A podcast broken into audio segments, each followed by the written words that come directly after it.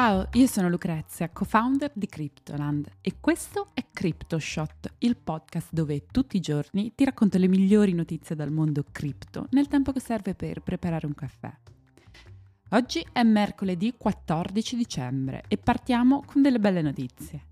Ieri abbiamo visto Bitcoin, Ethereum e il mercato cripto in crescita dopo la pubblicazione dell'ultimo rapporto sul CPI americano, che ha confermato che l'inflazione è in rallentamento.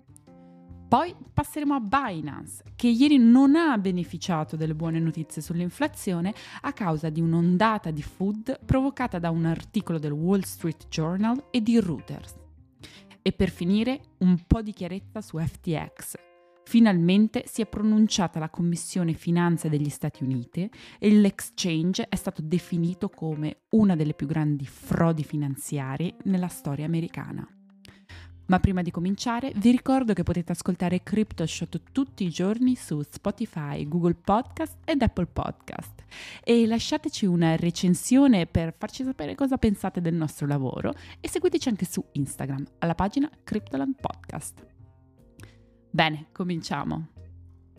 Nel pomeriggio di ieri sono stati diffusi nuovi dati sull'inflazione americana e i risultati sono stati inferiori alle previsioni. 7,3% era il consenso prevalente degli esperti, ma l'inflazione è sorprendentemente arrivata fino al 7,1%.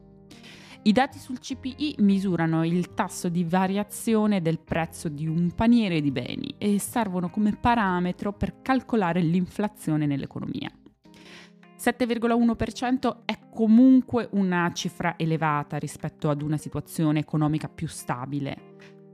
Ma la buona notizia è bastata a far salire sia i mercati finanziari tradizionali che quello di Bitcoin e delle criptovalute.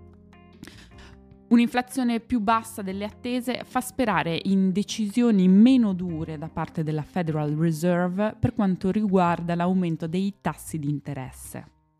Infatti la Fed reagisce ai dati sull'inflazione alzando o abbassando i tassi di interesse, decisione che poi ha inevitabilmente delle conseguenze su tutta l'economia mondiale, visto il ruolo centrale degli Stati Uniti. Da marzo 2022 la Fed non ha fatto altro che alzare i tassi a un ritmo senza precedenti per rallentare l'inflazione galoppante. I dati di ieri dimostrano che l'inflazione sta rallentando e, stando alle recenti dichiarazioni della Fed, è probabile che continuerà ad alzare i tassi, ma forse in maniera non così risoluta. I precedenti aumenti sono stati dello 0,75%, mentre il prossimo aumento si spera sia più vicino allo 0,5%. Il prezzo di Bitcoin è salito di oltre il 4% nelle ultime 24 ore e al momento di questa registrazione viene scambiato a circa 18.045 dollari. Ethereum invece è salito ancora di più, balzando di quasi il 6% in 24 ore e viene scambiato a circa 1.320 dollari. Tra le altre altcoin che hanno segnato guadagni interessanti troviamo Ripple che ha fatto, ossia il token di Ripple, XRP, che ha fatto un più 4%, Dogecoin che ha fatto un più 5% e Polygon che ha fatto più 4%. L'unico token in sofferenza è stato il Binance Coin. Questo è dovuto ad un'ondata di food che ha colpito l'exchange, che sta facendo fronte ad un'ondata di prelievi importanti, di cui parleremo nella prossima notizia. Allora, 3,66 miliardi di dollari è la cifra che è stata prelevata in sole 24 ore da Binance durante la giornata di ieri. Nell'ultima settimana l'exchange di criptovalute ha registrato massicci prelievi, ma martedì ha toccato la cifra più alta di prelievi giornalieri da giugno di quest'anno. Il braccio internazionale di Binance ha visto oltre 8,78 miliardi di dollari lasciare il suo exchange e 5,1 miliardi di fondi in entrata, il che significa che la piattaforma ha dovuto affrontare un deflusso netto di circa 3,66 miliardi di dollari, mica noccioline. Sebbene tali dati si riferiscano solo ai movimenti dei token Ethereum ed ERC20 di Binance, circa il 63% del wallet dell'exchange è su Ethereum e i flussi in uscita sono molto più alti rispetto ad altri exchange di criptovalute nello stesso periodo.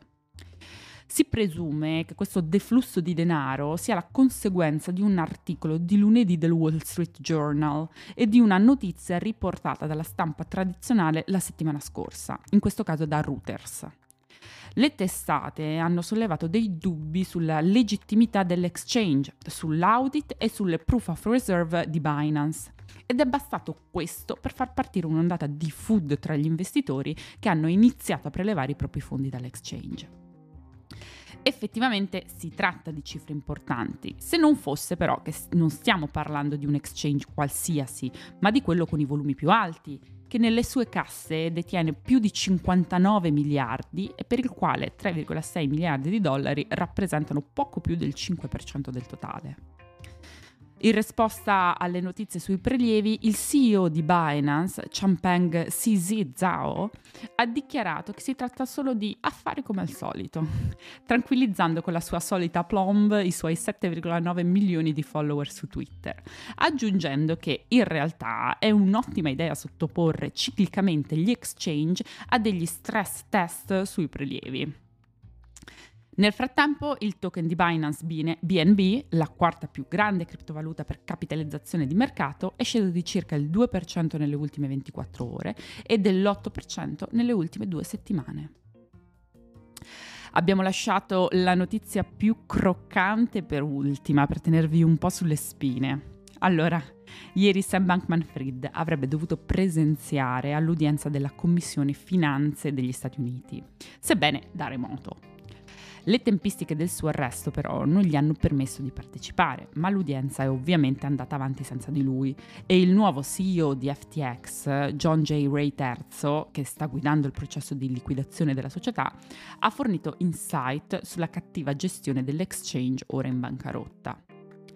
Ray ha descritto FTX come un business praticamente privo di controlli interni e di alcuna separazione per tenere traccia delle posizioni di trading o gestire la sua vicinanza ad Alameda Research, l'edge fund che si presume abbia ricevuto miliardi in fondi dei clienti dell'exchange.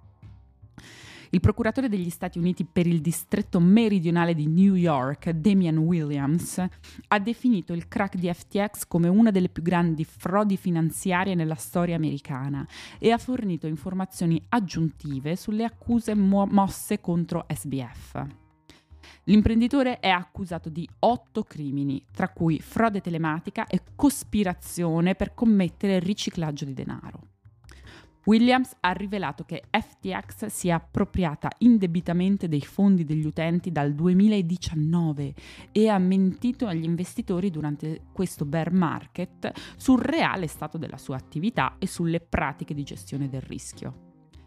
SBF è accusato non solo di presunta frode ai clienti di FTX, ma anche agli istituti di credito che hanno dato denaro ad Alameda Research e a coloro che hanno investito nel suo exchange.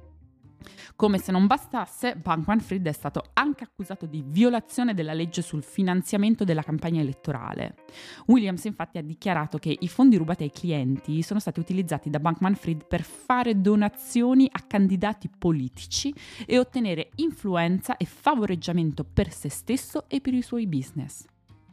Nel frattempo, alle Bahamas, dopo oltre un mese di attesa, le cose hanno iniziato a svilupparsi abbastanza velocemente per Sam. Infatti è arrivata la richiesta di estradizione, le autorità bahamiane lo hanno arrestato e successivamente hanno tenuto un'udienza preliminare per fissare un'eventuale cauzione in attesa del processo per l'estradizione. Cauzione che però è stata negata a Sam. Nessuna libertà provvisoria poiché la possibilità di fuga, secondo il giudice, sarebbe troppo alta. Sam dovrà rimanere nel carcere di Fox Hill, ritenuto uno dei peggiori istituti di detenzione del mondo, almeno fino al prossimo febbraio, e i suoi avvocati hanno già annunciato di volersi opporre alla richiesta di estradizione.